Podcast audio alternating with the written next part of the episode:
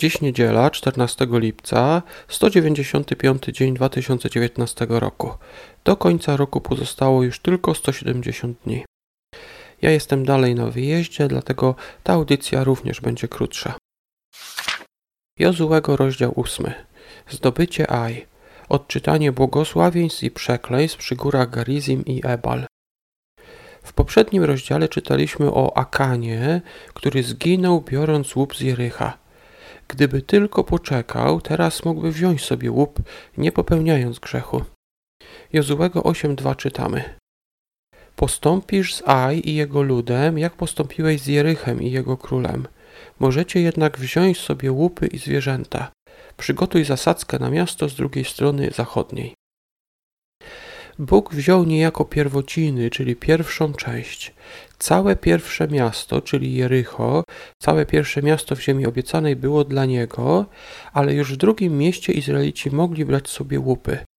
Y, tak to wygląda właśnie w prawie mojżeszowym, kiedy ktoś na przykład zasadził drzewo, y, owoce z pierwszego roku należały do Boga, dopiero kolejne owoce można było wziąć sobie samemu. Podobnie y, pierwszy wycinek z pola, pierwociny, także szły dla Boga. I podobnie było tutaj.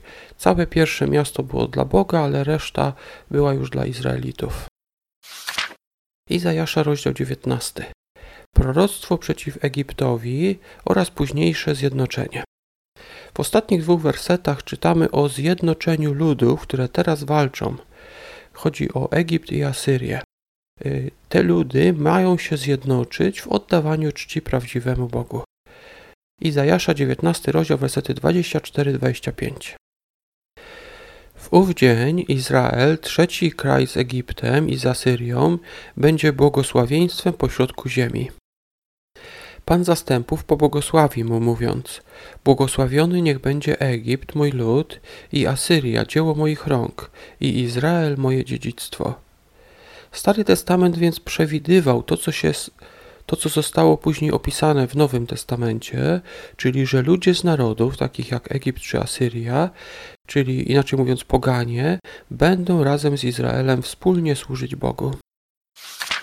E, Księga Przysłów, 21 rozdział, wersety 4 do 6. Każdy z nas potrzebuje pieniędzy i nie ma w nim i nie ma w tym nic złego. Problem zaczyna się wtedy, gdy chcemy zdobyć pieniądze pospiesznie. Przysłów 21, 21 rozdział, werset 5. Zamiary pracowitego przynoszą zysk, a wszystkich spieszących się biedę. W tym wersecie przeciwstawiono pracowitego wobec spieszącego się. Jeden swoją pracą i cierpliwością osiąga pewny zysk, a ten drugi spieszy się, popełnia błędy i z tego powodu popada w biedę. Na dziś to wszystko. Do usłyszenia jutro.